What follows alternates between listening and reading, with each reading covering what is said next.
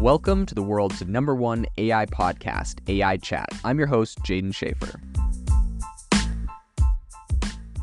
Make sure that you go to AIbox.ai, link in the show notes, to join the waitlist for our new AI platform. We're going to be launching an incredible platform that allows you to build anything you want with workflows um, in AI. So you're able to chain together ChatGPT and image generators and audio generators to make really powerful apps for your organization, or you can host them on our marketplace and actually generate royalties from them. So make sure to go to AIbox.ai and join the waitlist.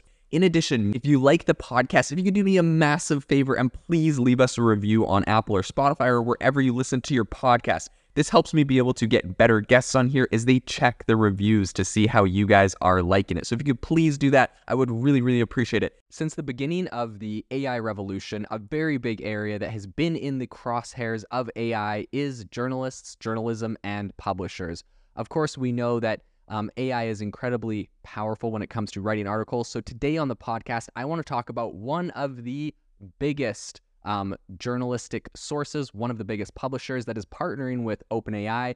Um, and I'm going to talk about how I believe that is going to impact um, the overall segment of news, that overall market segment.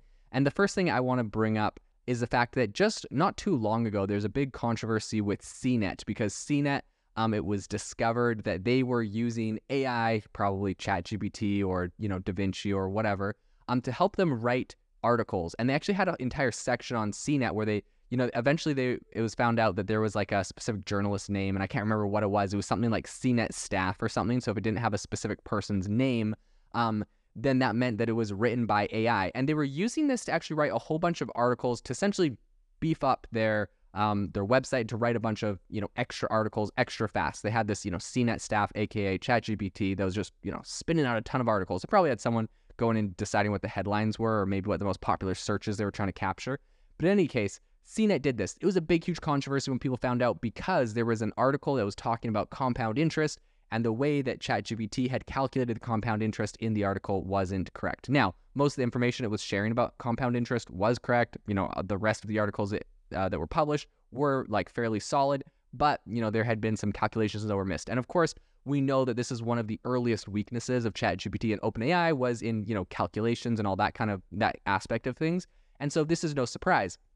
But this kind of kicked off this whole fear of journalists once they realized that, you know, CNET was starting to replace people. There was a bunch of different news companies that were firing people. We know that Vice, I think, recently declared bankruptcy. Um, BuzzFeed, I, I'm not sure if BuzzFeed declared bankruptcy or they were having some severe um, money problems. And BuzzFeed also has announced recently that they are going to be, um, oh yeah, it's BuzzFeed News. BuzzFeed News declared bankruptcy as well, but I don't know if the whole parent company did. In any case, they said something about restructuring. In any case, BuzzFeed is also using AI to help them write. So there was this whole controversy. Journalists were saying, you know, uh, AI needs to be banned from the newsroom. Um, some people are saying AI is going to replace the newsroom. There's this whole thing, and I think this is really important because just uh, just recently, yesterday, OpenAI announced that they are going to be partnering with the Associated Press, which is kind of you know the OG. It's one of the most reputable um, press companies. Everyone essentially, when the Associated Press publishes something, everyone usually covers it. Um, but the Associated Press is going to be partnering with OpenAI and allowing OpenAI to train its future and current AI models off of all of the articles on the Associated Press. This is really interesting. I think we're seeing a lot more of these kind of OpenAI partnering with a specific company to grab their data. And this is cool because I think, I mean, cool. I think this is a smart move by OpenAI because essentially they're saying, hey, we'll let you, you know, see the inside scoop. We're going to give you some tips on, you know, technology and whatnot. And in exchange, you are going to be allowing us uh, to scrape and train off of all of your articles and all of your in the AP's archive as far back as 1985. So, as part of the agreement, AP is going to uh, gain access to OpenAI's quote unquote technology and product expertise. So, we're not exactly sure what that means per se, although I'm sure they have some sort of uh, partnership that they're working on. But I think that AP has been exploring the use of AI features for quite a long time, according to them. Um, I think that you know AI features and and this whole thing kind of began generating reports about company earnings back in 2014. So you know obviously they've been using AI to do a lot of different things even since back then, and I think it later leveraged uh, AI to kind of automate stories about minor league baseball and college sports, right? Perhaps something they didn't have the manpower to have a journalist writing every single you know story about college sports or minor league baseball. So they actually had AI helping them on that.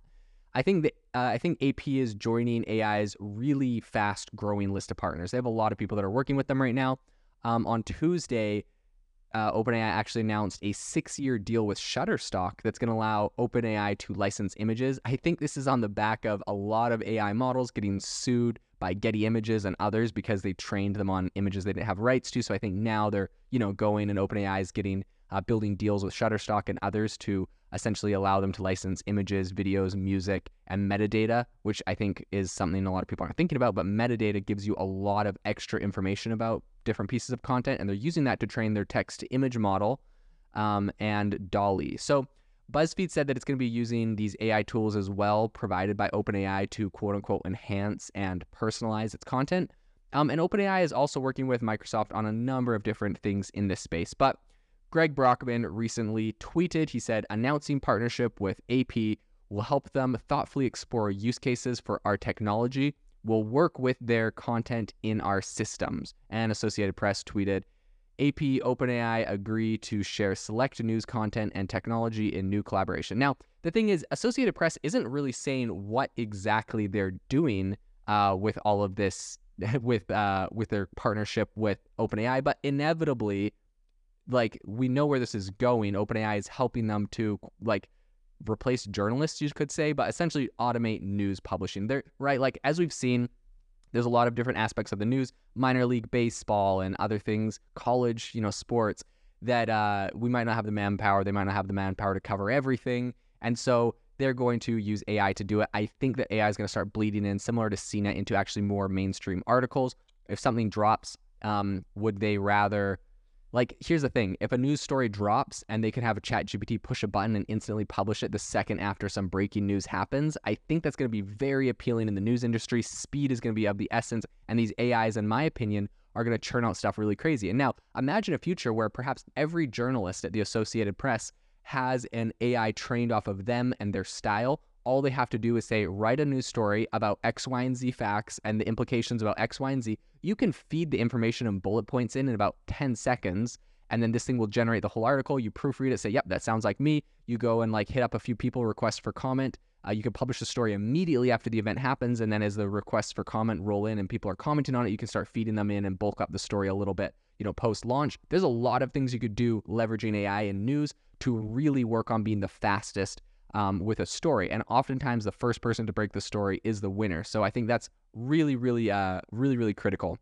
Here's a quote from Brad Lightcap, which is OpenAI's chief operating officer. He said this recently in a statement. He said, the AP continues to be an industry leader in the use of AI. Their feedback, along with the access to their high quality factual text archive, will help to improve the capabilities and usefulness of OpenAI's systems.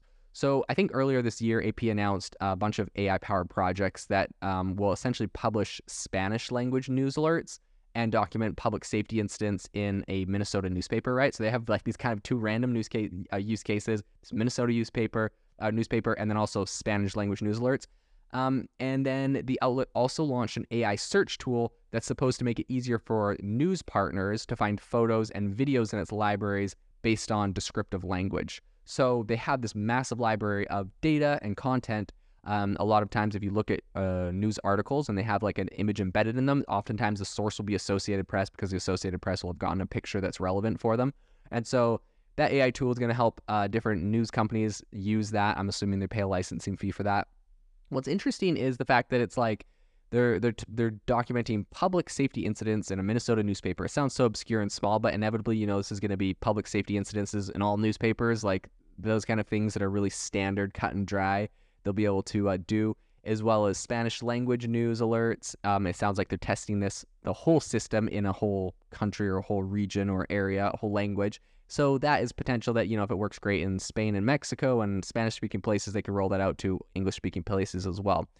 Um, I think that the AP's partnership with OpenAI seems like a really natural next step in a lot of these AI moves they've been making but I think there's still a lot of really important details that are missing about how they're going to use it. So I think that the AP says um, it does, quote unquote, does not use it in its news stories, which Maybe they don't now, maybe they will in the future. Here's the thing like, if you had a an AI trained off of you specifically and you put in the news stories and it published and it just like wrote the thing and then you go and like proofread it, make sure it sounds good, and you're doing that to be the fastest person, in my opinion, that sounds like a perfect use case. I think they pride themselves on being like, no, but like no AI could ever write. But like, I mean, like realistically, yes, the AI could be trained off of any of your journalists and could write just like them and it could do a great job. The journalist could then review it and take a tenth of the time. I think journalists journalists intrinsically feel gross about that like concept, but I think that's where it's going to get. And if the Associated Press doesn't do it, other journals will. Um, so it's going to be interesting to see how this plays out in the future obviously people don't like the feeling of oh man this was written by ai or ai wrote this whatever but i think people are going to have to get over that bias eventually because if it's the cheapest thing and the fastest thing inevitably when the quality gets up to the same or better than a human it's just going to win in the end. So it'll be interesting to follow this and see where this goes at the end of the day. If you are looking for an innovative and creative community of people using ChatGPT, you need to join our ChatGPT creators community. I'll drop a link in the description to this podcast. We'd love to see you there where we share tips and tricks of what is working in ChatGPT. It's a lot easier than a podcast as you can see screenshots, you can share and comment on things that are currently working. So if this sounds interesting to you, check out the link in the comment. We'd love to have you in the community.